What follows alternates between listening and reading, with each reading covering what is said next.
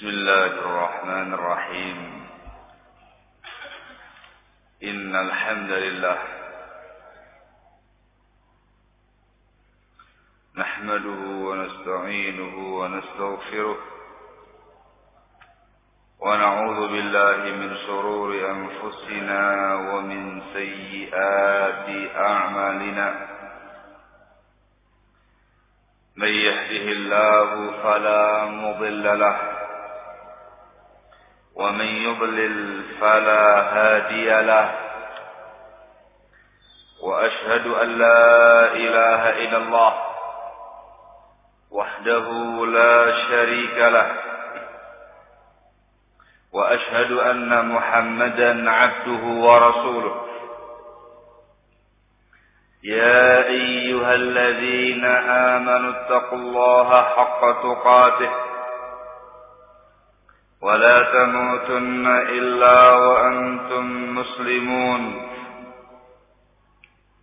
يا أيها الناس اتقوا ربكم الذي خلقكم من نفس واحدة وخلق منها زوجها وبث منهما رجالا كثيرا ونساء واتقوا الله الذي تساءلون به والأرحام إن الله كان عليكم رقيبا.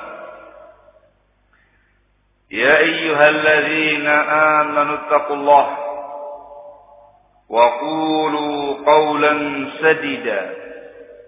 يصلح لكم أعمالكم ويغفر لكم ذنوبكم. ومن يطع الله ورسوله فقد فاز فوزا عظيما. أما بعد فإن أصدق الحديث كتاب الله وخير الهدي هدي محمد صلى الله عليه وعلى آله وسلم وشر الأمور محدثاتها. فإن كل محدثة بدعة وكل بدعة ضلالة وكل ضلالة في النار. أيها الناس قرهدنا عزكم الله. الحمد لله kita senantiasa bertahmid bersyukur kepada Allah Azza wa Jalla. Atas segala karunia nikmat yang telah Allah anugerahkan kepada kita. Tanpa terasa kita sudah melampaui sepuluh hari pertama Ramadan dan memasuki pertengahan Ramadan. Alhamdulillah sampai hari ini Allah Azza wa Jalla memberikan kekuatan kepada kita, memberikan taufik wal hidayah kepada kita bisa melaksanakan kewajiban siam dengan kemudahan-kemudahan dari Allah Azza wa Jalla. Qarantina azakumullah, tema yang kita angkat pada kesempatan majlis kali ini ialah ada apa dengan dunia? Sebuah pertanyaan yang singkat tapi jawabannya panjang. Ada apa dengan dunia? Dunia itu adalah penuh dengan permainan dan perkara yang sia-sia. Allah Subhanahu wa taala menegaskan dalam firman-Nya di Al-Ankabut ayat yang ke-64.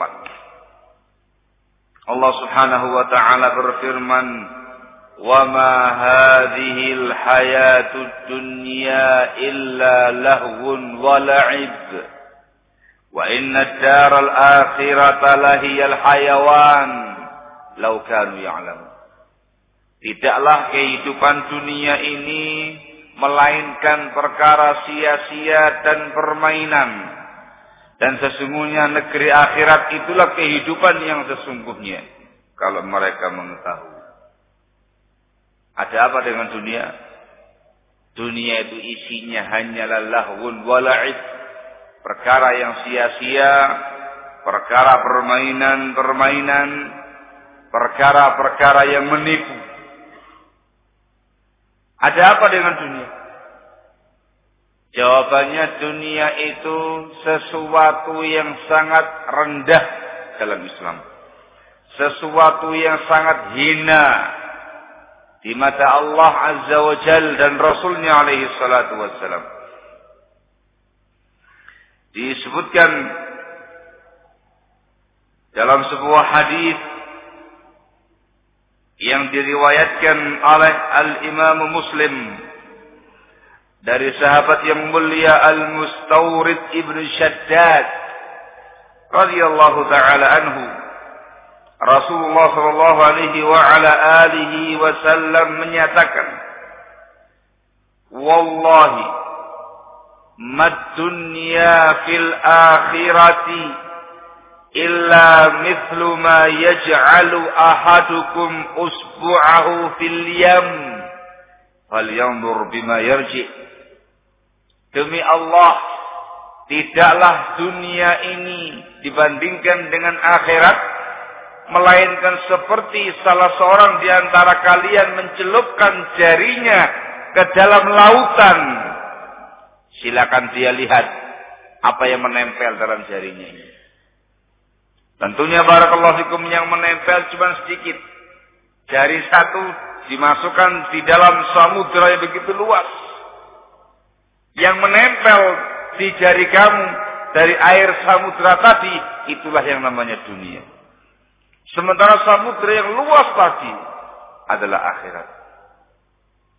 Betul-betul sesuatu yang sedikit. Sesuatu yang begitu rendah Perkara-perkara yang begitu hina dibandingkan dengan darul akhirah.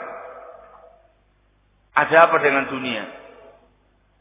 Jawabannya dunia itu perkara yang fana. Perkara yang bakal hancur binasa. Sesuatu yang menipu. Sesuatu yang main-main. Sesuatu yang menyia-nyiakan sesuatu yang mempesona di awalnya, tapi kemudian dunia itu akan hancur binasa. Allah Azza wa Jalla banyak ayat memberikan permisalan untuk kehidupan dunia ini. Di antaranya Allah Azza wa Jalla menyebutkan permisalan dunia di dalam surat Al-Hadid ayat yang ke-20 Allah Subhanahu wa taala menegaskan i'lamu annamal hayatud dunya la'ibun wa lahwun wa zinatun wa tafakhurun bainakum wa takathurun fil amwali wal aulad ketahuilah bahwasanya kehidupan dunia hanyalah main-main. Perkara yang lahun sia-sia. Zinatun hanya perhiasan saja. Watafakhurun bainakum. Isinya hanyalah saling berbangga-bangga dengan dunia di antara kalian. Watakathurun fil amwali wal dan isinya saling berbangga-bangga dengan banyaknya harta dan anak di kalangan kalian. Itulah dunia. Main-main, perkara yang sia-sia, perhiasan, isinya hanya saling tafakur, membanggakan dunianya, saling bangga dengan banyaknya harta, banyaknya anak. Lalu Allah Azza wa Jalla memisalkan dunia ini. Kamathali ghaithin a'jabal kuffara nabatuh thumma yahiju fatarahu musfarra thumma yakunu hutama.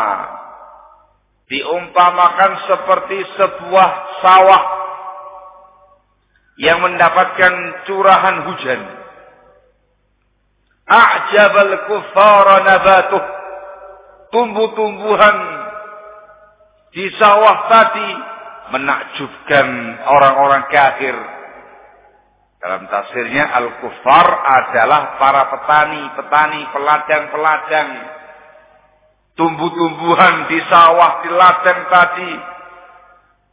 Menakjubkan para petani-petani yang umumnya kufur nikmat. Thumma yahiju fatarahu musharra. Kemudian tumbuh-tumbuhan tadi akan terus berkembang, akan terus besar, akan terus tumbuh. Kemudian lama-lama dia akan menguning. Thumma yakunu hutama. Setelah dia menguning, kamu panen. Setelah itu langsung kamu bakar dia. Itulah yang namanya dunia. Antum perhatikan barakallahu fikum yang namanya sawah-sawah. Sawah-sawah padi. Awal mula kamu tanami. Hanya semacam bibit-bibit kecil. Kemudian kamu sirami dengan pengairan atau dengan hujan, semakin lama semakin tumbuh hijau. Semuanya hijau. Menakjubkan para petaninya. Semakin lama semakin tinggi, semakin lama semakin menguning. Semakin lama semakin menguning dan kuning siap dipanen. Setelah dia panen semua yang ada itu, dia harus menghancurkannya, harus membakarnya kembali. Itulah yang namanya dunia. Awalnya begitu mempesona, begitu indah, menggiurkan orang-orang yang menyaksikannya, manis, enak dirasa, sedap dipandang, tapi semua itu nanti uh, itu nanti adalah fana, perkara yang hancur binasa, perkara yang akan ditinggalkan di dunia ini. Barakallahu fikum. Allah mengatakan setelah itu wa fil akhirati azabun syadid. Wa maghfiratun minallahi wa ridwan wa mal hayatud dunya illa mata'ul ghurur. Sementara di akhirat nanti ada azab yang sangat pedih, juga ada maghfirah dari Allah Azza wa Jal dan keribuan daripadanya. Azab yang sangat pedih bagi orang-orang yang kafir. Maghfirah. Ridhonya Allah Azza wa Jal bagi kaum mukminin. Allah menegaskan wa mal hayatud dunya illa mata'ul ghurur. Tidaklah kehidupan dunia itu kecuali kesenangan-kesenangan yang menipu. Itulah yang namanya dunia. Sesuatu yang sifatnya fana. Sifatnya fana. Tidak ada yang abadi. Tidak ada yang kekal. Semuanya akan hancur binasa. Barakallahu Naam. Ada apa dengan dunia? Jawabannya karena azakumullah. Dunia ini yang akan menghancurkan pelakunya. Dunia inilah yang akan menjadi fitnah bagi pelakunya. Dalam banyak riwayat Rasulullah alaihi salatu wassalam memperingatkan kita dari bahaya laten dunia. Di antaranya disebutkan dalam sebuah hadis yang diriwayatkan oleh Imam Muslim dari sahabat Abu Sa'id Al-Khudri radhiyallahu taala anhu Rasulullah Shallallahu Alaihi Wasallam menyatakan Inna dunya hulwatun khadirah inna Allah Taala mustakhlifukum fiha fayanzuru kaifa ta'malun fattaqud dunya wattaqun nisa Kata Rasulullah SAW, sesungguhnya dunia ini hulwah, manis enak dirasa. Khadirah hijau sedap dipandang. Dan sesungguhnya Allah Azza wa Jal menunjuk kalian sebagai khalifah di muka bumi ini untuk Allah lihat bagaimana amal kalian. Fattaqud dunya wattaqun nisa. Hati-hati kalian dari bahaya dunia dan bahaya kaum wanita. Rasul memperingatkan fattaqud dunia dikarenakan dunia ini di situ ada mara bahayanya, ada fitnahnya yang menghancurkan pelakunya. Dalam riwayat yang lain dalam Bukhari Muslim dari sahabat Abu Sa'id Al-Khudri radhiyallahu anhu juga disebutkan suatu hari Rasulullah alaihi salatu wassalam duduk di atas mimbar sementara kami para sahabatnya duduk di sekitar beliau faqala Kemudian Rasulullah SAW menyatakan, Inna mimma akhafu alaikum min ba'di ma yuftahu alaikum min zahratid dunya wa zinatiha.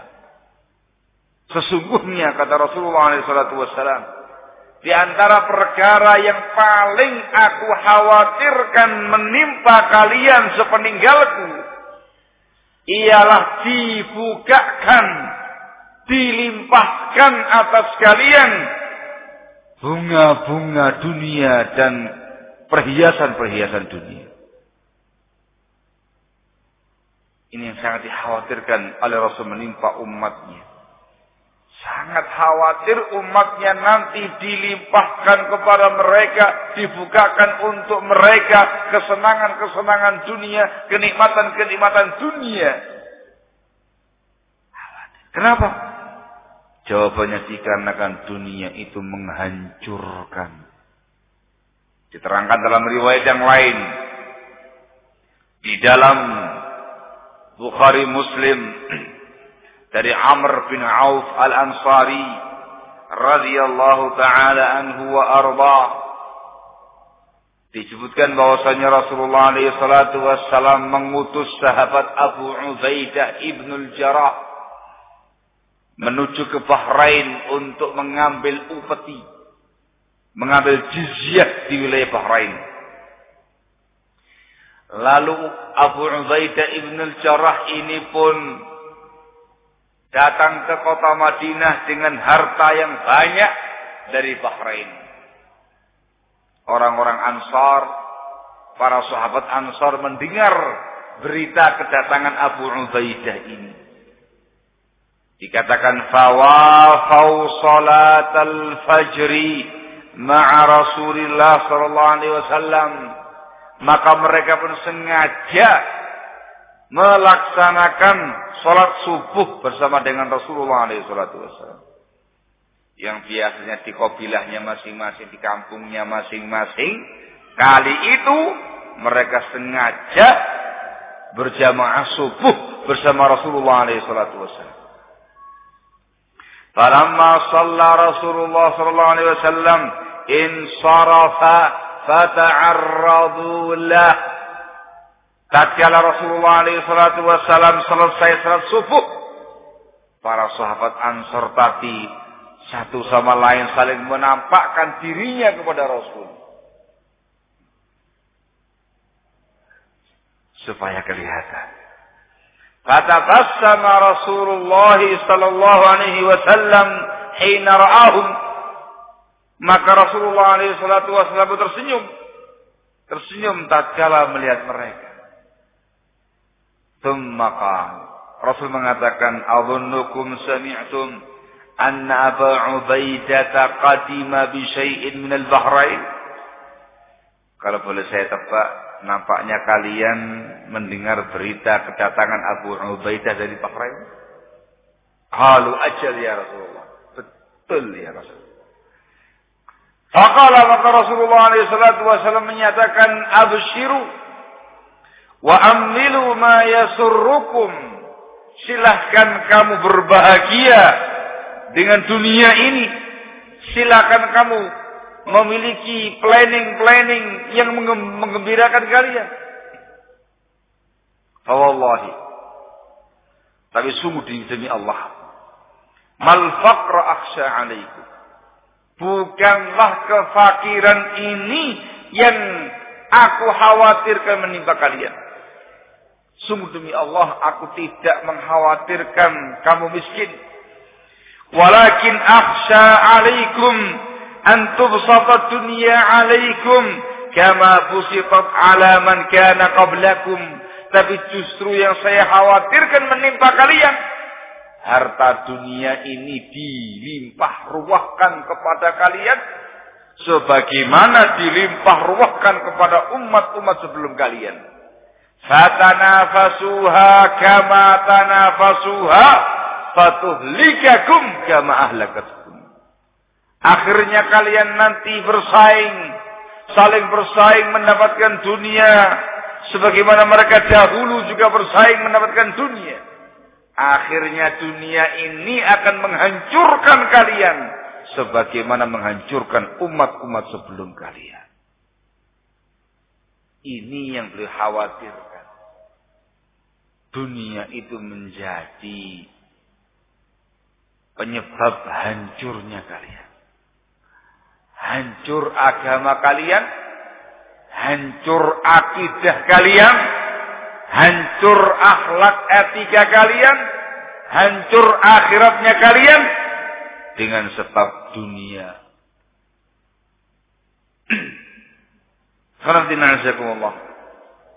Ada apa dengan dunia? Jawabannya dunia ini adalah fitnah. Dunia ini adalah fitnah. Dunia dalam bentuk harta benda.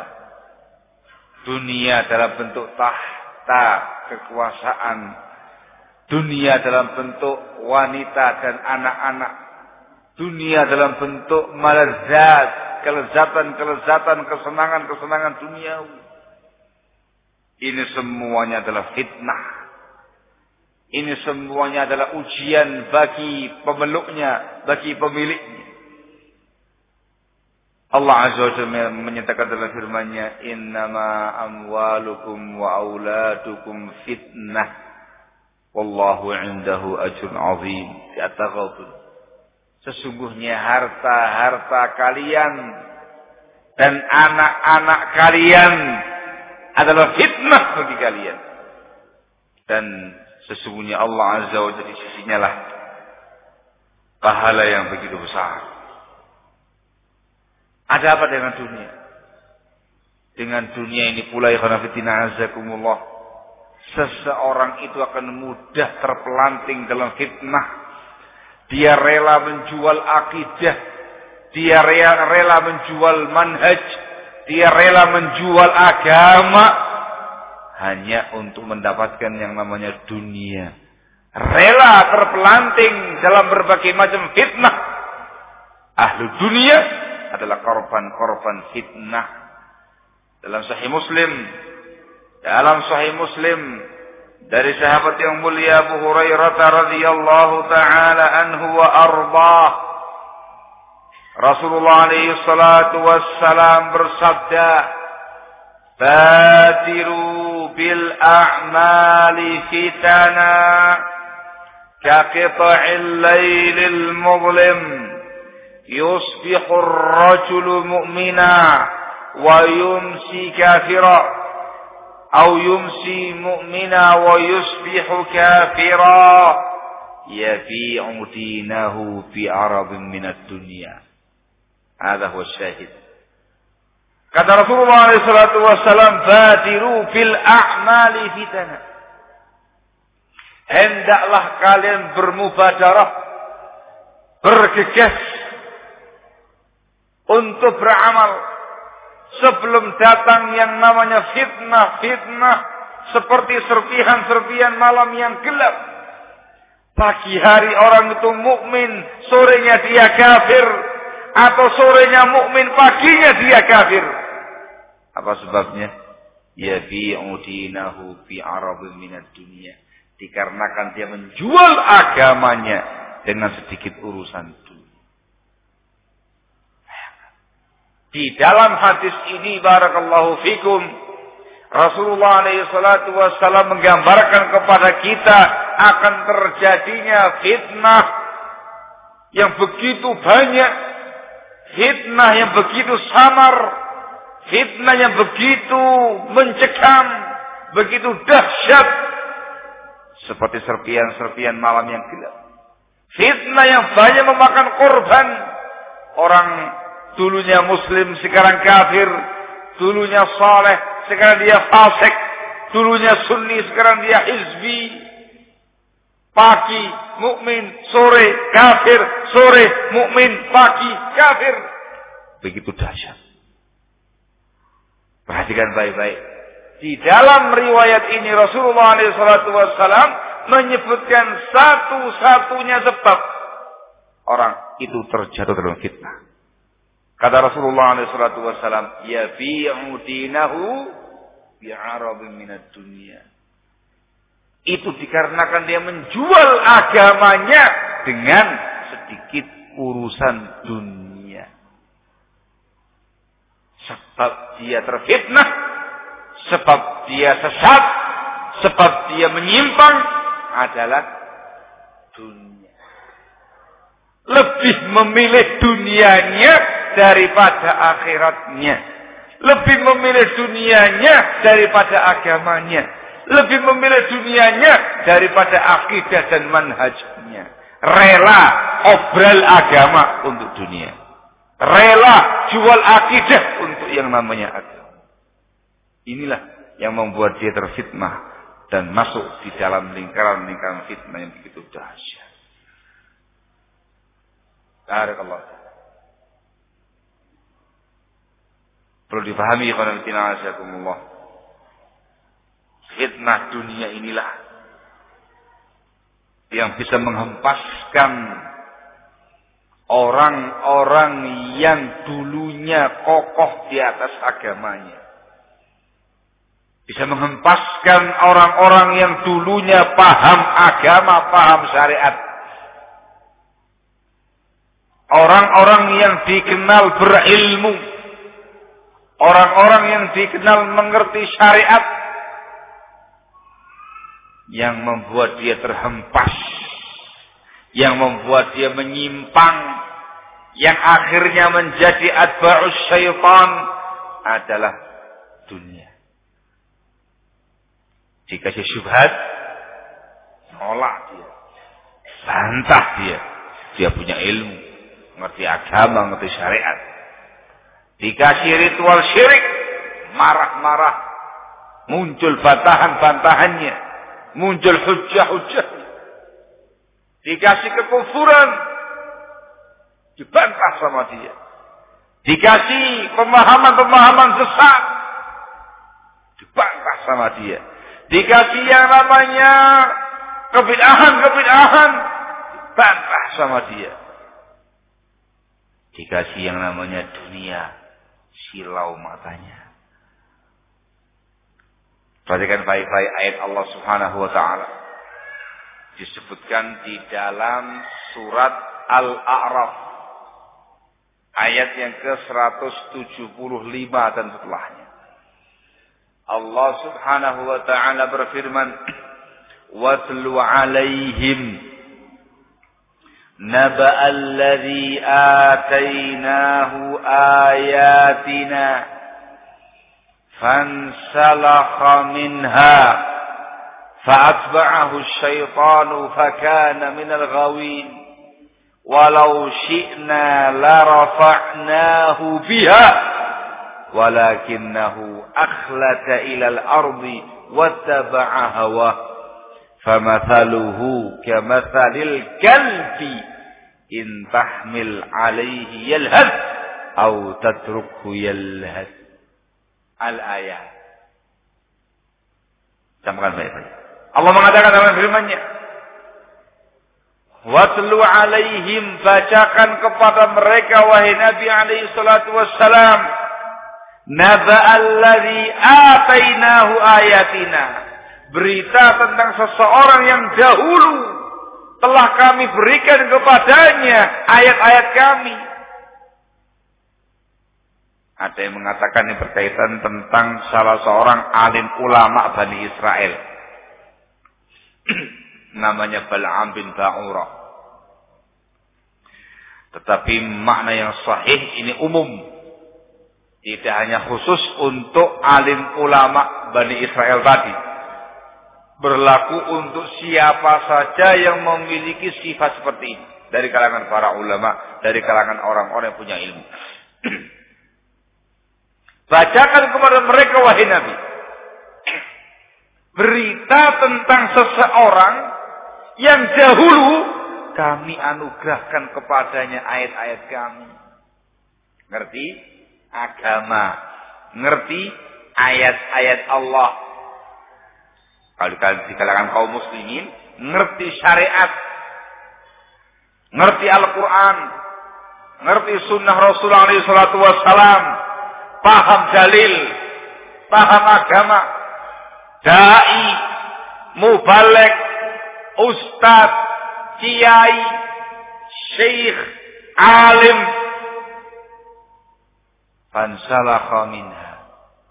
Ternyata orang yang punya ilmu itu insalakha minha dia keluar dari bimbingan ayat-ayat kami tadi. Nggak dia gunakan. Nggak dia amalkan. Akhirnya dia pun keluar dari ayat-ayat kami tadi. Syaitan. Setan pun akhirnya membuntuti dia. Minal ghawin. Akhirnya dia pun termasuk orang-orang yang menyimpang. Allah mengatakan walau syi'na la rafa'nahu biha. Kalau seandainya kami menghendaki, kami takdirkan, kami akan angkat martabat dia dengan ayat-ayat kami tadi. Tetapi kata Allah, sebabnya dia menyimpang. Walakinnahu akhlada ilal ardi wa taba'a hawa. Tetapi dikarenakan dia ini menghujam ke dalam perut bumi. Dan yang kedua mengikuti hawa nafsunya. Dijelaskan oleh Al-Imam Ibn Qayyim Al-Jauziyah rahimahullah dalam kitab Al-Fawaid yang dimaksudkan dengan akhlada ilal ardi dia menghujam ke dalam perut bumi asabahu hubbud dunia maknanya dia telah terjangkiti penyakit cinta dunia Orang Jawa Timur bilang keranjingan dunia. Kalau orang Majalengka bilangnya apa ini? Hah? Hah? Dunyangan. Iya wes. Kalau orang kita bilang kedunyan. Hah? Terjangkiti penyakit cinta dunia. Dan yang kedua, wataba'a hawa, dia mengikuti hawa nafsunya. Tersabi ya Pak. Di dalam ayat ini Allah Subhanahu wa taala menjelaskan bahwasanya dia bahwasanya sebab orang-orang yang punya ilmu, orang-orang yang mengerti agama, orang-orang yang mengerti syariat, yang mengerti Quran, yang mengerti sunnah itu sesat, dia menyimpang. Sebab yang kali pertama Allah sebutkan ialah dunia. akhlada ilal ardi. Dia menghujam dalam perut bumi cinta dunia. Dunia dulu, baru yang kedua wataba'a hawa, mengikuti hawa nafsunya. Bukan kena subhat baru syahwat, tidak. Yang kali pertama syahwat dunia dulu. Begitu dia merasakan nikmatnya dunia, lezatnya dunia, hijaunya dunia, supaya dunia dia tidak hilang, maka harus memunculkan syubhat. Wattaba'a hawa. Dia pun mengikuti hawa nafsunya. Cari-cari dalil, cari-cari hujah, cari-cari alasan, bahasanya cari-cari hawa nafsu untuk melindungi dunianya. Orang yang semacam ini kata Allah Azza wa Jal, "Tamathaluhu kamathalil kalbi." Perumpamaan orang yang semacam ini seperti anjing. Intahmil alaihi yalhad. Kalau kamu gendong anjing itu, lidah dia menjulur. Au tadrubhu yalhad. Atau kalau kamu biarkan anjing itu, juga sama. Lidah dia menjulur diumpamakan langsung dalam nasul Quran diumpamakan seperti anjing.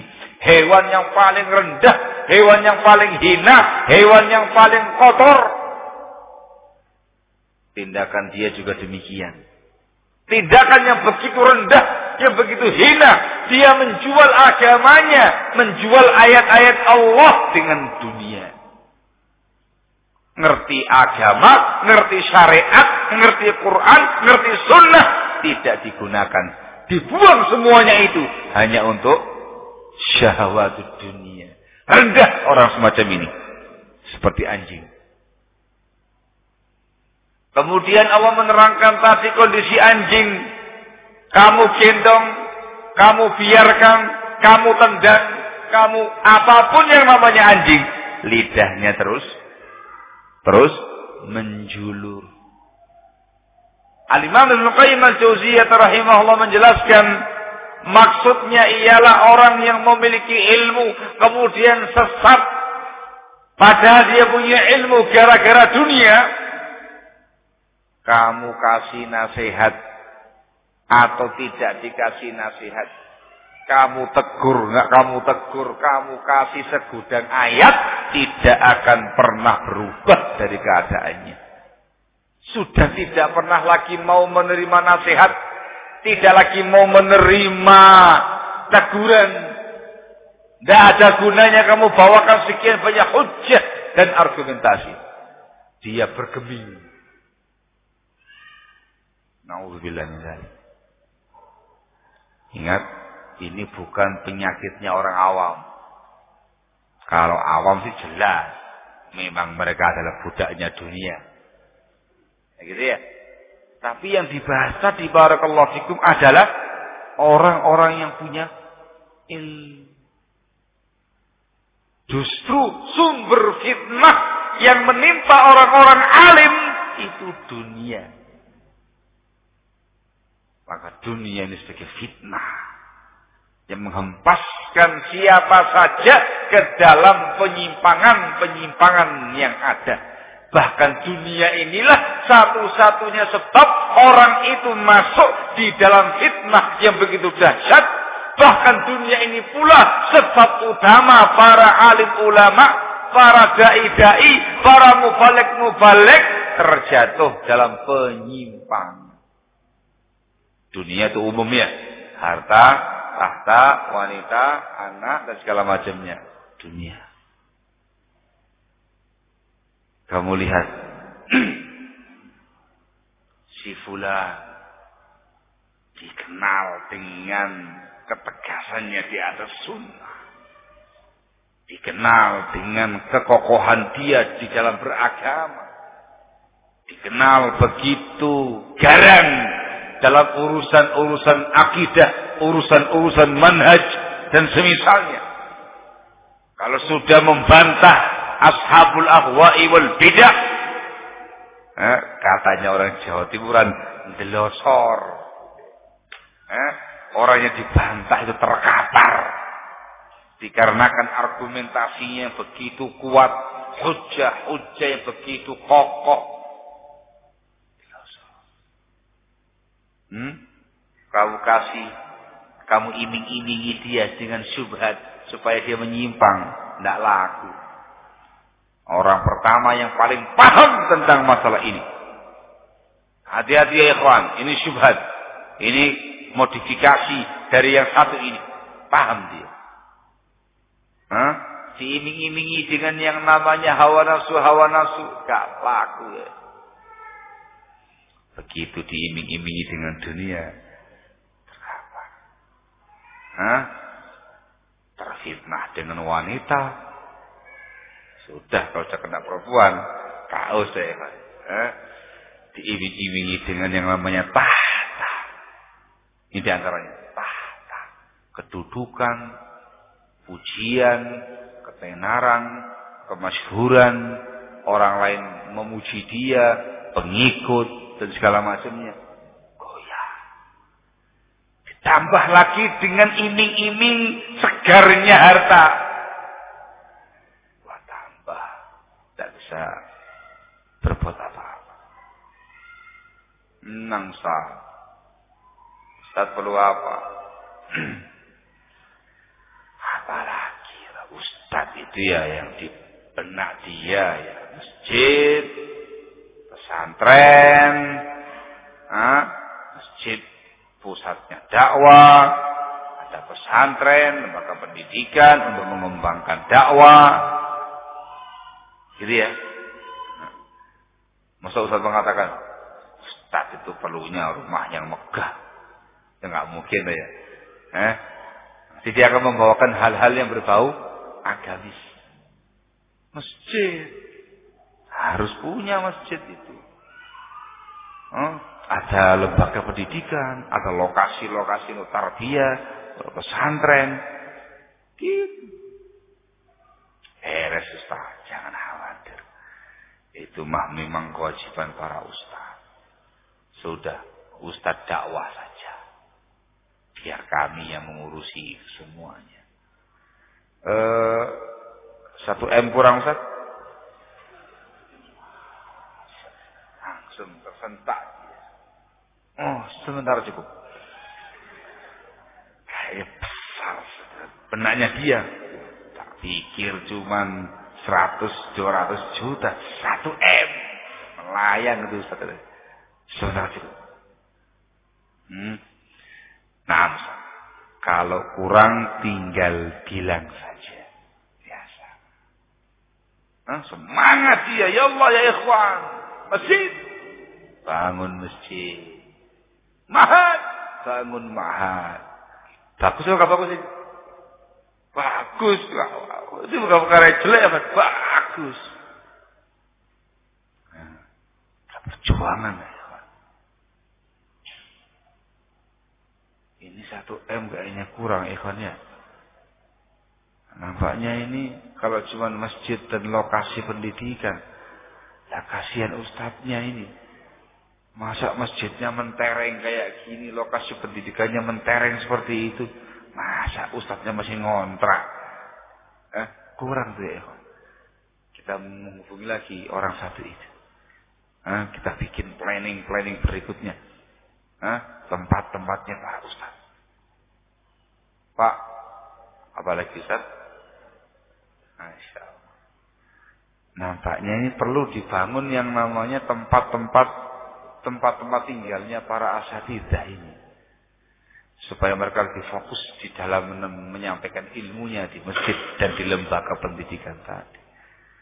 Kalau ustadznya masih ngontrak-ngontrak gitulah kasihan Ustaz. Oh iya Ustaz, benar itu. Memang ustadz-ustadz yang ada itu jangan tersibukkan dengan yang begitu-begitu.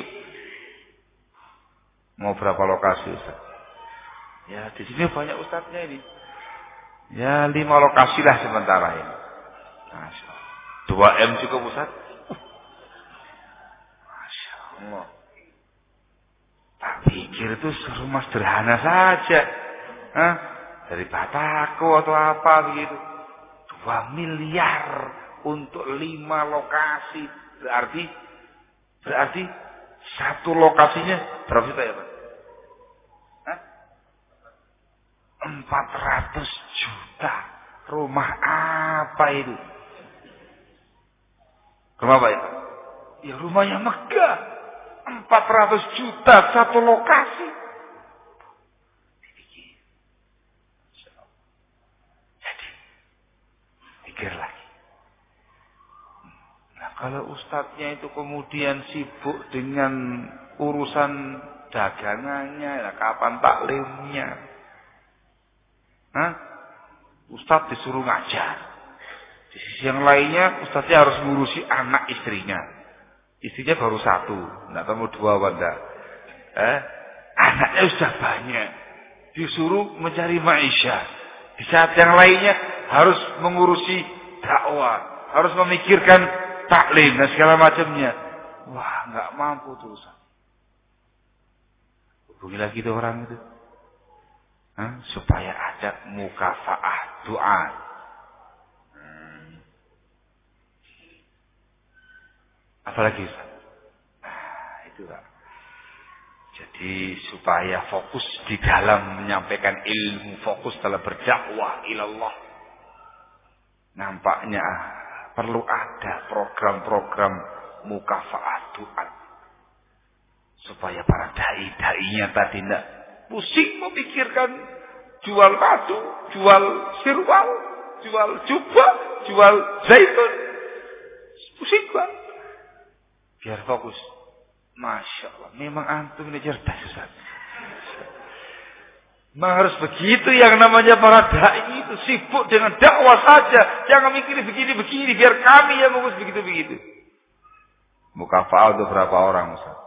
Masya Allah. Hitung sama dia, masa dia sendiri yang dapat. Semua ustadznya dapat, semua pengurus dan pengasuhnya dapat. Ada rinciannya Pak ya. Nah, Ustadz itu berkira sekian, sekian, sekian, sekian, pengasuh sekian, sekian, sekian, sekian, yang laki-laki sekian, sekian, sekian, yang perempuan sekian, sekian, sekian. Kantong itu Ustadz. Satu bulan, satu M cukup? Uh. Bayangan dia, paling satu orang dua juta, dua juta setengah, sudah luar biasa besarnya itu satu M satu bulan, satu bulan. Ustadznya cuma lima biji pengasuh dan pengurusnya cuma 10 biji. Satu M dibagi 15. Ya, nggak mungkin ustaznya disamakan dengan pengurusnya. Lebih banyak ustaznya daripada pengurusnya. Ustaznya kan juga bertingkat-tingkat. Yang lokal sama interlokal beda urusannya ini. Eh? Itu gitu mas. Satu ustaz dapat 20 juta. Hah? Itu pokoknya. Yang lain-lainnya, total semuanya. Ustadz yang paling senior 50 juta. Yang di bawahnya 30 juta. Ada yang 20 juta. Pengurusnya 10 juta. Satu M ya. Eh? Bayangkan. Satu bulan 50 juta. Golek ya apa ya Pak? Nyarinya setengah mati ya Pak. Ini gak usah pakai nyari. Gelundung. Sadarkah Ustaz tadi? Bahwasanya dia sedang mendapatkan ujian fitnah dengan yang namanya dunia. Mungkin antum ini orang yang cerdas berpikir, ini Ustaz, kalau udah bicara masalah agama itu kenceng. Gitu loh. Jarang dia. Ditawari berbagai macam syubhat, ditolak mentah-mentah. Dibantah garang. Loh ini kok dengan dunia kok gini-gini aja ya. Mana ketegasannya? Mana garangnya itu? Mana kewaspadaannya? Terlalu banyak ayat wa hadis yang menyebutkan tentang bahaya dunia, fitnah dunia, dunia melalaikan, dunia perkara yang sia-sia, dunia main-main. Mana itu? Mana Ustaz? Loh, Antum jangan salah ya akhi. Ini semuanya dalam rangka dakwah. Kita kan bangun masjid. Iya, untuk dakwah. Kita akan bangun pesantren. Itu untuk dakwah. Kita punya tim tasjilat. Itu untuk dakwah. Kita punya tim radio. Itu untuk dakwah. Salah maka salah? Loh, kok saja? Sampai sini belum ada yang salah. Mm -mm. Tapi Ustaz, masuk sebulan 50 juta. Ya, itu namanya zalika fadlullahi yutihi bayasya. Itu fadilah dari Allah Azza wa Jal yang Allah berikan kepada orang yang dikehendaki. Alhamdulillah ya. Datang kepada kita. Datang kepada kita dengan sendirinya atau ada pengajuan Ustaz. Kalau untuk kepentingan dakwah nggak ada masalah ya. Ustaz itu kalau sibuk dengan begitu-begitu malah nggak bisa dakwah dengan sepenuhnya. Ini namanya apa ya Pak? Sudah mulai yang namanya mencari-cari alasan untuk apa ini? Apakah untuk supaya langgeng masjidnya, supaya langgeng pesantrennya? Jawabannya supaya langgeng dunia yang dia terima akan kelihatan ketika ada ujian. Bulan yang pertama lancar. Satu M cair. Bulan yang kedua lancar. Satu M cair. Bulan yang ketiga lancar. Tapi enggak satu M. Terkurangi 750 juta. pusatnya ini. Gimana cara pembagiannya nanti? Satu M sudah jelas. Yang ini 50, yang ini 40, yang ini 30, yang ini 20. Nah kalau 750 harus dikurangi coba lagi. Kita kurangi pengurus-pengurusnya saja. Hmm? Kalau para ustadz ini memang otaknya diperas, pikiran diperas, tenaga diperas untuk memikirkan yang namanya dakwah. Hmm. Pengurus-pengurusnya yang tadinya dapat 10, 10, 10, 10. Hah? Dapatnya cuma lima, lima, lima, lima, lima. Sudah cukup banyak bagi antum. Ngurus itu aja. hmm. Bulan yang keempat cair. Berkurang lagi 500 juta. Pusing lagi ini Ustaz ini. Mana ini nanti? Dari dia pengasuh. Nggak bisa Ustaz. Nggak bisa kok kami saja yang dipotong. Jajaran para ustadz dipotong juga dong. Adil. Iya, potong sama-sama lah. Nah, nggak mungkin atau menyamakan ustadz dengan pengurus itu. Antum tuh gak punya ilmu. Ustadz yang punya ilmunya. Antum itu yang lokal-lokal, ini yang terlokal. Allah Antum perhatikan ya Evan. Antum kalau cerdas orangnya. Heran. Kok jadi rebutan mukafaat? Nah, mana dakwahnya? Mana pengembangan masjidnya? Mana pengembangan pesantrennya? Kok jadi ribut? Hah? Bagi-bagi muka Itu yang cerdas. Bulan yang keenam. Cairnya seret. Hanya cair 100 juta. Wah. Singa Hah? Akhirnya komplain ustadznya tadi. Komplain kepada muhsininya itu. Loh pak, kok jadi 100 juta sekarang pak? Pertama bagus, 1 M. Kedua bagus, 1 M. Ketiga sudah turun, 70 ke 50. Itu aja bikin kita ketar-ketir itu. Yang berikutnya turun lagi 500. Oh sekarang 100. Gimana nih? Yang cerdas tuh. Kok jadi marah-marah Ustaz? Marah-marahnya karena masjidnya rusak atau karena mukafaahnya berkurang?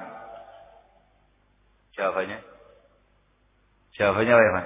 Mukafaahnya berkurang. Muhsininya bilang, lah itu Ustaz. Awalnya satu M. Karena antum ketika itu ya bisalah menyesuaikan dengan kondisi kami. Tapi akhir-akhir ini Ustadz ini terlalu vulgar dalam dakwahnya. Padahal yang nggak vulgar ya biasa-biasa saja yang dulu ya begini sekarang ya begini. Masa dakwanya Ustadz itu selalu diisi dengan cacian dan makian? Hmm, maksudnya prinsip tahdir. Mestinya Ustadz itu kan dakwanya yang lembut, yang halus, dan segala macamnya. Kami juga komplain dengan cara dakwah Ustadz ini. Bisa saja sih satu M, tapi Ustadz harus merubah cara dakwah Ustadz ini. Ya jangan dikit-dikit bid'ah, dikit-dikit syirik, dikit-dikit bid'ah, dikit-dikit syirik. Yang lembutlah Ustaz. Pikir-pikir lagi. Keras satu M, tegas satu M. Gitu-gitu ya Daripada satu M-nya hilang, toh juga Rasul mencontohkan kepada kita dakwah yang lemah lembut Toh Rasul juga diperintahkan dalam Al-Quran untuk berdakwah dengan rizkun walin kelemah lembutan. Apa salahnya? Beres Pak. Kita akan merubah dakwah kita.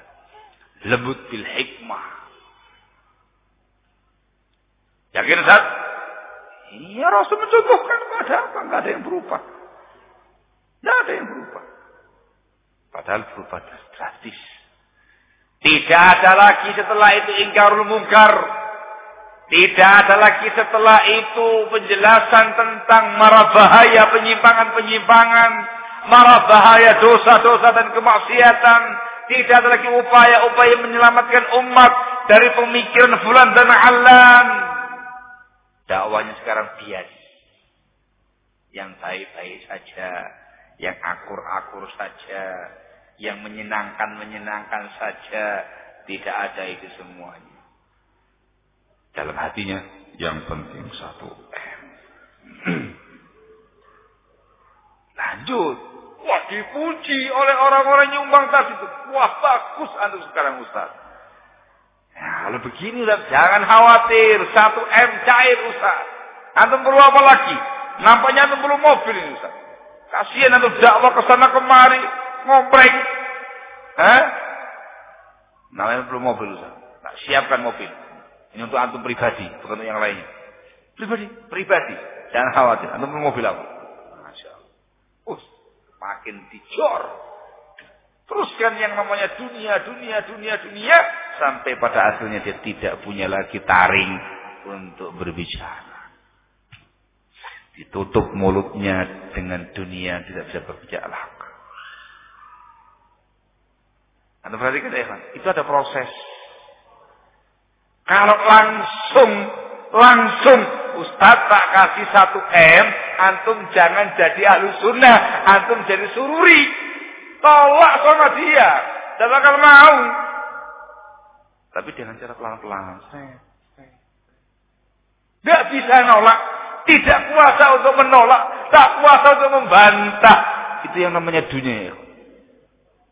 Betul-betul fitnah besar bagi orang-orang yang tidak hanya awam, yang punya ilmu pun terkena jebakannya.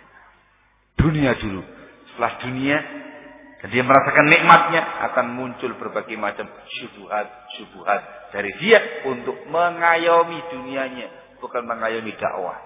Itu yang namanya ittiba'ul hawa. Hati-hati. Hati-hati. Ada apa dengan dunia? Dunia itulah yang menghancurkan agama kaum muslimin. Yang membuat fitnah bagi kaum muslimin. Yang menjerumuskan muslimin ke dalam fitnah yang begitu dahsyat. Bahkan menjerumuskan alim ulama ke dalam fitnah. Fitnah penyimpangan yang begitu dahsyat dengan tanpa dia sadari. Antum cek semua orang-orang yang dulu di atas sunnah. Yang dulu begitu tegar di atas sunnah lalu dia menyimpang. Antum melihat di tarik benangnya ya. Nanti ada sebuah kesimpulan UUD. Ujung-ujungnya adalah dunia. Imma harta, harta benda. Wa imma tahta, kepingin menguasai. Eh, cinta kedudukan. Kepingin hanya dia yang yang mengurus semua yang ada Wa ima wanita. Tahta harta wanita. Sangat menghancurkan barakallah. nah. Ada apa dengan dunia? Dunia itu melalaikan. dunia itu melalaikan. Allah Azza wa Jalla mengatakan dalam firman-Nya, "Alhaakumut takatsur hatta zurtumul maqabir." Telah melalaikan kalian kata Allah Azza wa Jal at-takatsur berbangga-bangga dengan banyaknya harta. Hatta zurtumul maqabir hingga kamu ziarah kubur. Kata-kata hatta zurtumul maqabir dua penafsiran ada yang memaknakan ziarah kubur itu fungsinya ingat akhirat sehingga bisa mengerti posisi dunia. Ada lagi memaknakan hatta zurtumul maqabir yakni sampai kamu dikubur dalam kuburan saat kamu mati. Disebutkan dalam Sahih Muslim dari sahabat Abdullah bin Sikhir radhiyallahu taala anhu. Dia mengatakan ataitun nabiyya sallallahu alaihi wasallam wa huwa yaqra'u ahlakum ah, alhakum takatsur. Katanya Abdullah bin Sikhir, saya pernah mendatangi Nabi kita Muhammad alaihi salatu wassalam dalam keadaan beliau membaca ayat ini. Membaca ayat Al-Hakumut Takatsur hatta zurtumul maqabir.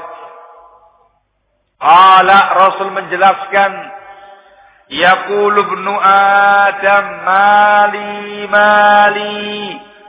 Anak-anak Adam mengatakan, hartaku, hartaku, hartaku, hartaku. Rasul mengatakan wahallaka ya bena adam min malika illa ma akalta fa afnait aw labista fa ablait aw tasaddaqna fa amdait Ditegaskan apakah engkau itu memiliki harta wahai Adam? Bukankah harta kamu itu wahai anak Adam melainkan apa yang telah kamu makan hingga kamu habiskan? Apa yang telah kamu pakai hingga dia usang atau apa yang kau sodakokan dan itu yang terus berlanjut bagi kamu. Ini hadis luar biasa ya. Menjelaskan kepada kita yang namanya dunia mulhi. Betul-betul melalaikan pelakunya. Melalaikan pemiliknya. Di saat yang sama Rasulullah SAW menjelaskan ternyata dunia yang sesungguhnya milik kita adalah apa yang telah kita makan. Habis. Apa yang kita pakai, dia usang. Atau yang kita sodakokan bilillah, inilah yang tetap ada untuk kita. Adapun rumah-rumah mentereng yang megah-megah itu, itu untuk ahli warismu. Adapun mobil-mobil yang mewah-mewah itu, itu untuk ahli warismu. Tanah-tanah yang kamu miliki itu, untuk ahli warismu uang yang kamu miliki yang jumlahnya miliaran atau triliunan, itu semuanya milik ahli waris. Yang milik kamu, yang sudah kamu makan, itu milik kamu. Yang sudah kamu pakai, usang, kamu buang, itu milik kamu. Atau yang engkau infakkan fisabilillah, itulah harta kamu yang hakiki di akhirat nanti. Allahul musta'an, wala hawla wala quwwata illa billah. Jam berapa ya? Masya Kita stopnya sampai jam berapa ini? Setengah dua belas. Hah? Setengah dua belas. Masya Allah.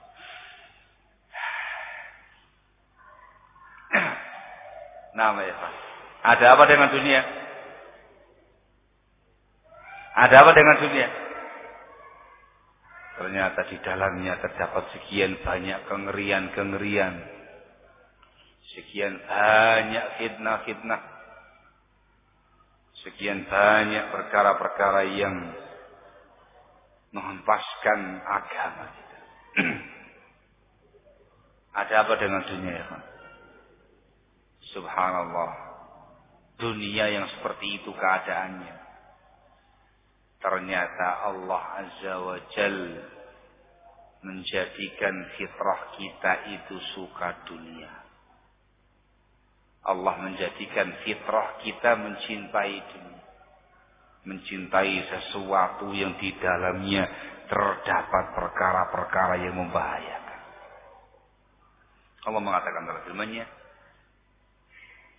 dalam Al-Quranul Karim Allah Subhanahu wa taala berfirman zuyyina lin-nasi hubbus syahawat minan nisa'i wal banina wal qanatiril muqantarati minadh dhahabi wal fiddati wal khairil musawwamati wal an'ami wal harth dzalika mata'ul hayatid dunya wallahu 'indahu husnul ma'ab Ali Imran ayat yang ke-14. Subhanallah. Dunia yang sedemikian rupa tadi digambarkan dalam Al-Quran, dalam Al-Hadis yang begitu mengerikan. Bahkan Rasulullah mengatakan dalam kesempatan sabda yang lain yang menyatakan dunia mal'unah wa mal'unun ma fiha illa zikrullahi wa man walah wa aliman wa muta'allima maka mengatakan sesungguhnya dunia itu dilaknat dan terlaknat apa-apa yang ada di dalamnya kecuali zikir kepada Allah dan perkara-perkara yang berkaitan dengan zikir kepada Allah. atau orang yang alim atau muta'allim. Alim yang memiliki ilmu atau muta'allim yang belajar ilmu. Selebihnya dikatakan malung. Dunia yang semacam ini Allah mengatakan zuyyina lin-nasi hubbus syahwat. Telah dihias-hiasi bagi umat manusia kecintaan kepada syahwat dunia. Syahwatnya bukan terkait dengan hartawi saja. Hanya Allah mengatakan minan nisa mencintai syahwat dalam bentuk wanita wal banin anak-anak wal qanatiril muqantarah harta benda yang melimpah ruah baik itu minaz zahab emas wal fiddah perak wal khairil musawwamah kuda-kuda yang gagah kendaraan-kendaraan yang mewah. Wal an'am hewan-hewan ternak wal harz cocok tanam. Semua yang namanya duniawi tadi. Allah mengatakan zalika mata'ul hayati dunia. Itulah kesenangan-kesenangan kehidupan dunia. Wallahu indahu husnul ma'ab. Dan Allah di sisinya ada tempat kembali yang lebih baik. Mengingatkan itulah dunia. Akhirat lebih baik di sisi Allah ini yang harus kita waspadai. Tidak ada seseorang pun di antara kita melainkan pasti di dalam jiwanya ada yang namanya hubud dunia. Ima wanita, ima anak, ima harta yang melimpah, emas perak, ima kendaraan, atau cocok tanam, atau hewan ternak. Dengan ayat ini. Lafaznya fi'il maudi. Zuyina. Sudah pasti. Ada yang banyak, ada yang sedang, ada yang sedikit. Pasti yang namanya fitrahnya manusia. Cinta dunia. Sekali lagi, inilah yang harus kita waspadai. Di dalam jiwa kita ini ada sebuah kecintaan kepada sesuatu yang direndahkan oleh Allah dan juga Rasulnya alaihi wassalam. Dalam jiwa kita harus sebuah kecintaan kepada sesuatu yang berbahaya. Yang merupakan fitnah. Ini yang harus diwaspadai. Barakallah. Di sisi yang lain, azakumullah. Dalam nasul kitab wa sunnah nas-nas Al-Quran dan juga sunnah Rasulnya alaihi salatu wassalam kita diperintahkan untuk mencari dunia. Diperintahkan untuk mengais kehidupan dunia. Diperintahkan untuk diperbolehkan untuk menikmati yang namanya dunia. Di dalam Al-Quranul Karim Allah Subhanahu wa taala berfirman di antaranya disebutkan di Al-Jumu'ah ayat yang ke-10 Allah Subhanahu wa taala berfirman fa idza qudiyatis salatu fantashiru fil ardi wabtaghu min fadlillah Wadhkurullaha katsiran la'allakum tuflihun. Apabila telah ditunaikan salat Jumat, silahkan kalian bertebaran di muka bumi ini. Wabtaghu min fadlillah dan carilah dari fadilah Allah. Ayat ini maknanya adalah rezeki ya. Silahkan kamu bertebaran di muka bumi ini dan carilah rezeki-rezeki dari fadilah Allah Azza Ada perintah untuk mengais rezeki. Ada perintah untuk mencari dunia. Dalam banyak riwayat, Rasulullah SAW wassalam kau kan ada dalam dari Miqdam bin Ma'di Karib Rasulullah alaihi salatu wassalam bersabda, "Ma akala ahadun ta'aman qatta khairan min ayyakula min amaliyatih." Wa inna nabiyallah Dawud sallallahu alaihi wasallam kana ya'kulu min amaliyatih. Tidaklah seseorang itu memakan suatu makanan apa pun yang lebih baik dari apa yang dia makan dengan usaha tangan sendiri. Dan sungguh Nabiullah Dawud alaihi salatu wassalam makan dari usaha tangan sendiri. Barakallah itu. Di situ ada anjuran untuk tolakul aish. Mencari penghidupan talabur rizq, mencari rezeki, talabul ma'isyah, mencari ma'isyah. Bahkan ada anjuran apa-apa yang kamu makan dari jerih payah upaya kamu sendiri, dari usaha kamu sendiri, itu lebih baik.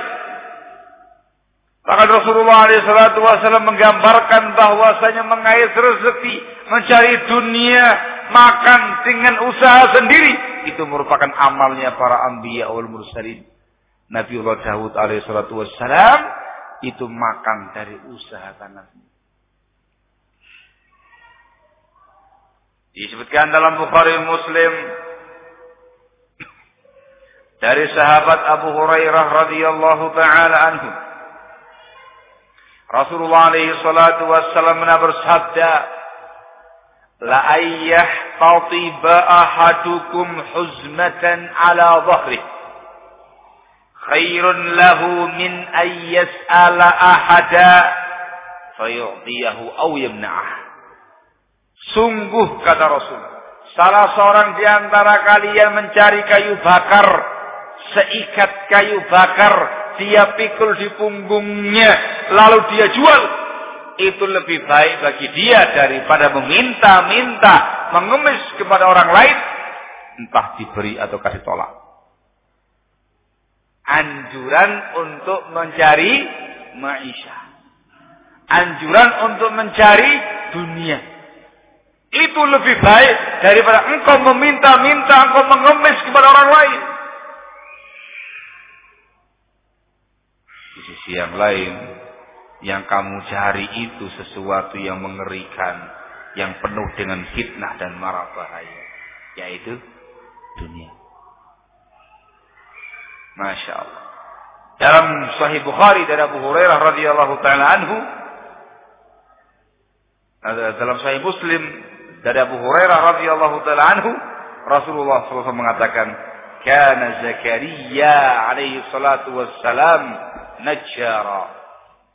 Dulu Nabi Zakaria alaihi salatu wassalam seorang najjar, tukang kayu. Mencari rezeki itu amalnya para anbiya wal mursalin. Rasul dulu berdagang. Rasul dulu mengembala kambing. Mendapatkan upah dari situ. Para sahabatul kiram radhiyallahu taala anhu wa arda mencari dunia Abdurrahman bin Auf radhiyallahu taala anhu dikenal sebagai pengusaha sukses. Utsman bin Affan juga demikian radhiyallahu taala anhu. Para sahabat Ansar dikenal sebagai petani-petani handal, peladang-peladang handal yang memiliki kebun-kebun kurma. Para muhajirin dikenal sebagai pedagang-pedagang yang ulung. Barakallahu fikum. Wa hakadha para ulama'una salafuna salihin mereka juga mencari rezeki, mengais rezeki mencari dunia. Sahabat, eh, bukan sahabat.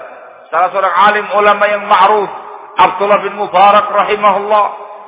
Salah seorang imam besar dari Khurasan. Ahli hadis yang terkemuka dari Khurasan. Yang mengumpulkan sekian banyak keutamaan-keutamaan dalam dirinya. Dikenal sebagai pengusaha sukses. Pengusaha sukses. Kaya raya dagangannya sukses. Beliau menggunakan sistem uh, mudorobah bagi hasil dengan yang lainnya. Ada yang menjalankan roda usahanya dan sukses. Abu Saleh Salah seorang tabi'in yang bernama Zakwan dikenal dengan As-Samman, Az-Zayyad dikarenakan beliau sebagai penjual minyak samin, penjual minyak zaitun. Barakallahu itu. Wah, ada lagi yang memiliki usaha sepatu. Dan macam-macam. Ada yang jualan halwa. Sehingga dikatakan al-hulwani. Penjual halawa. Tahu halawa ya? Manisan-manisan. Nah. Barakallahu itu. Ini juga ada di kalangan para ulama una salafun salih. Nah, ya. Satu sisi tergambar tadi yang namanya dunia begitu mengerikan. Di sisi yang lainnya Islam menganjurkan pemeluknya untuk mencari dunia. Dari sini Allah ada perkara penting yang perlu dipahami. Diingatkan oleh Al-Imam Al-Hafiz Al-Faqih Zainuddin Abu Al-Faraj Abdurrahman ibnu Syihabuddin al-Baghdadi al-masyhur yang dikenal dengan sebutan al-Imam al-Hafiz Ibnu Rajab al-Hambali rahimahullahu taala dalam kitab beliau Jami'ul Ulum wal Hikam ketika menerangkan hadis yang ke-31 dari Arba'in An-Nawawiyah hadis izhad fid dunya yuhibbukallah wazhad fima fi ayatin nas yuhibbukan nas. Dalam kitabnya ini. Beliau menjelaskan barakallahu fikum. Wa'lam anna adh-dhamma al-warid في الكتاب والسنة للدنيا ليس هو راجعا إلى زمانها الذي هو الليل والنهار المتعاقبان إلى يوم القيامة فإن الله جعلهما خلفة لمن أراد أن يذكر أو أراد شكورا syukura. Ketahuilah bahwasanya celaan-celaan yang terdapat dalam Alkitab Sunnah terhadap dunia ayat-ayat hadis-hadis yang mencela dunia yang merendahkan dunia, yang menghinakan dunia, yang menggambarkan dunia dengan celaan, itu tidak kembali kepada masanya, zamannya. Yaitu malam, siang, yang terus silih berganti datang sampai yang kiamah nanti. Bukan kembali kepada waktu dan masanya. Sebab Allah menjadikan malam dan siang ini sebagai tempat untuk orang-orang yang mau berzikir kepada Allah dan mau bersyukur kepada Allah Subhanahu wa taala. Beliau mengatakan juga, "Walaysa dzammu raji'an ila makanid dunya allati huwa al-ardu allati ja'alaha Allah li bani Adam mihadan wa sakana." Tidak pula celaan-celaan tadi kembali kepada tempatnya, tempat dunia ini, yaitu bumi ini, tanah ini. Yang mana Allah Azza wa Jalla menjadikannya sebagai tempat yang landai dan tempat tinggal bagi anak Adam. Bukan waktunya, bukan tempat dunia, bukan tanahnya. Wala ila ma auda'ahu Allah fiha minal jibali wal bihari wal anhari wal ma'adin. Tidak pula celaan itu kembali kepada apa yang Allah simpan di dunia ini. Yang Allah simpan dalam perut bumi ini. Dalam bentuk gunung-gunung, lautan-lautan, sungai-sungai, tambang-tambang. Bukan itu yang tercela. Wala ila ma ambatahu fiha minas syajari wal zara' Tidak pula celaan itu kembali kepada apa yang Allah tumbuhkan di dunia ini dari pohon-pohonan dan tanaman-tanaman. Bukan pohonnya yang dicela. Wala ila ma batha fiha minal hayawanati wa ghairi dhalik. Fa inna dzalika kullahu min ni'amillahi 'ala 'ibadihi bima lahum fihi minal manafi'. Tidak pula celaan tadi kembali kepada apa yang Allah tebarkan di muka bumi ini dari hewan-hewan, makhluk-makhluk hidup dan yang selainnya. Bukan itu yang tercela. Sebab itu semuanya yang namanya waktu, malam dan siang, yang namanya tanah bumi, yang namanya gunung, yang namanya lautan, yang namanya sungai, tambang-tambang, pohon-pohon, tanaman-tanaman, hewan-hewan, ini semuanya adalah kenikmatan-kenikmatan Allah untuk hamba-hambanya yang bisa mereka ambil kemanfaatan dari sana. Walahum bihi minal i'tibari wal istidlali ala wahdaniyati sani'ih wa qudratihi wa. Itu semuanya memiliki kemanfaatan bagi hamba-hamba bagi bagi hamba-hamba Allah. Mereka bisa mengambil ibrah, mereka bisa mengambil dalil dari semua kenikmatan tadi untuk menunjukkan keesaan Allah yang menciptakannya menunjukkan kudrahnya Allah dan keagungan Allah. Yang tercela bukan itunya. Katanya beliau rahimahullah wa inna madzammu raji'un ila af'ali bani Adam al-waqi'ah fid dunya. Tetapi celaannya itu kembali kepada kelakuan-kelakuan perbuatan-perbuatan Bani Adam yang dilakukan di dunia ini. Lianna ghalibaha waqi'un ala ghairil wajhi alladhi tuhmad aqibatuh. Bal yaqa'u ala ma tadurru aqibatuhu aw la tanfa'. Sebab kata beliau pada umumnya perbuatan-perbuatan Bani Adam di dunia ini terjadi tidak sesuai uh, terjadi dengan sebuah sisi yang tidak terpuji akibatnya. Bahkan seringkalinya terjadi sesuatu yang membahayakan akibatnya atau tidak ada manfaatnya sama sekali. Barakallahu Ini penjelasan dari Imam Al-Hafidh Ibnu Rajab Al-Hambali rahimahullah. Bukan zat dunianya. Bukan itu semua. Ternyata dunia itu tercela gara-gara ulah manusianya. Gara-gara ulah manusianya yang pada umumnya tidak bagus, pada umumnya tercela, pada umumnya tindakan-tindakan yang membahayakan, pada umumnya tindakan-tindakan yang tidak membawa kemanfaatan. Barakallahu. Itulah hakikatnya barakallahu. Dari sini khonantina azakumullah perlu adanya sebuah pengkajian upaya mengkompromikan antara celaan-celaan yang disebutkan dalam Alkitab Sunnah terhadap dunia dan anjuran-anjuran yang juga tersebutkan dalam Alkitab Sunnah untuk mengais mencari yang namanya dunia. Pasti ada upaya mengkompromikannya. Pasti ada titik temunya.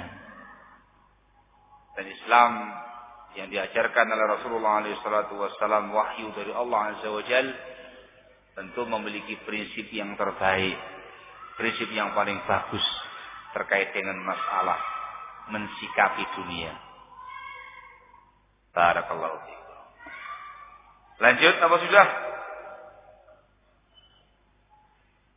Masya Allah. Sudah diperkirakan perasaan saya saya setengah 12 dihitung kalimat-kalimatnya sudah cukup lumayan ya. Baik. Pembahasan berikutnya cukup panjang. Tidak mungkin diteruskan sekarang. Khulasohnya Sebagaimana biasa, majelis pertama itu harus dikasih mukadimah dulu. Tapi inti daripada pembahasan tema kali ini, temanya adalah ada apa dengan dunia? Yaitu dunia. Temanya harus dikembangkan lagi. Lalu bagaimana kita mensikapi dunia? Bagaimana kita menempatkan diri di tengah-tengah kehidupan dunia yang pasti kita jalani?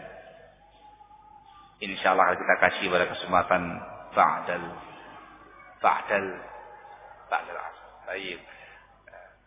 Kalau pada zuhur ya labas. Dan ba'dal ba'dal asr. Insya Allah akan kita kasih pada asr sampai menjelang maghrib insyaallah taala bagaimana mensikapi dunia. Penjelasan tentang prinsip Islam di dalam mengarungi kehidupan dunia. Barakallahu supaya kita jangan sampai salah menempatkan diri di dalam perkara dunia ini. Selamat di tengah-tengah kobaran-kobaran api fitnah dunia. Sampai menuju akhirat nanti insyaallah taala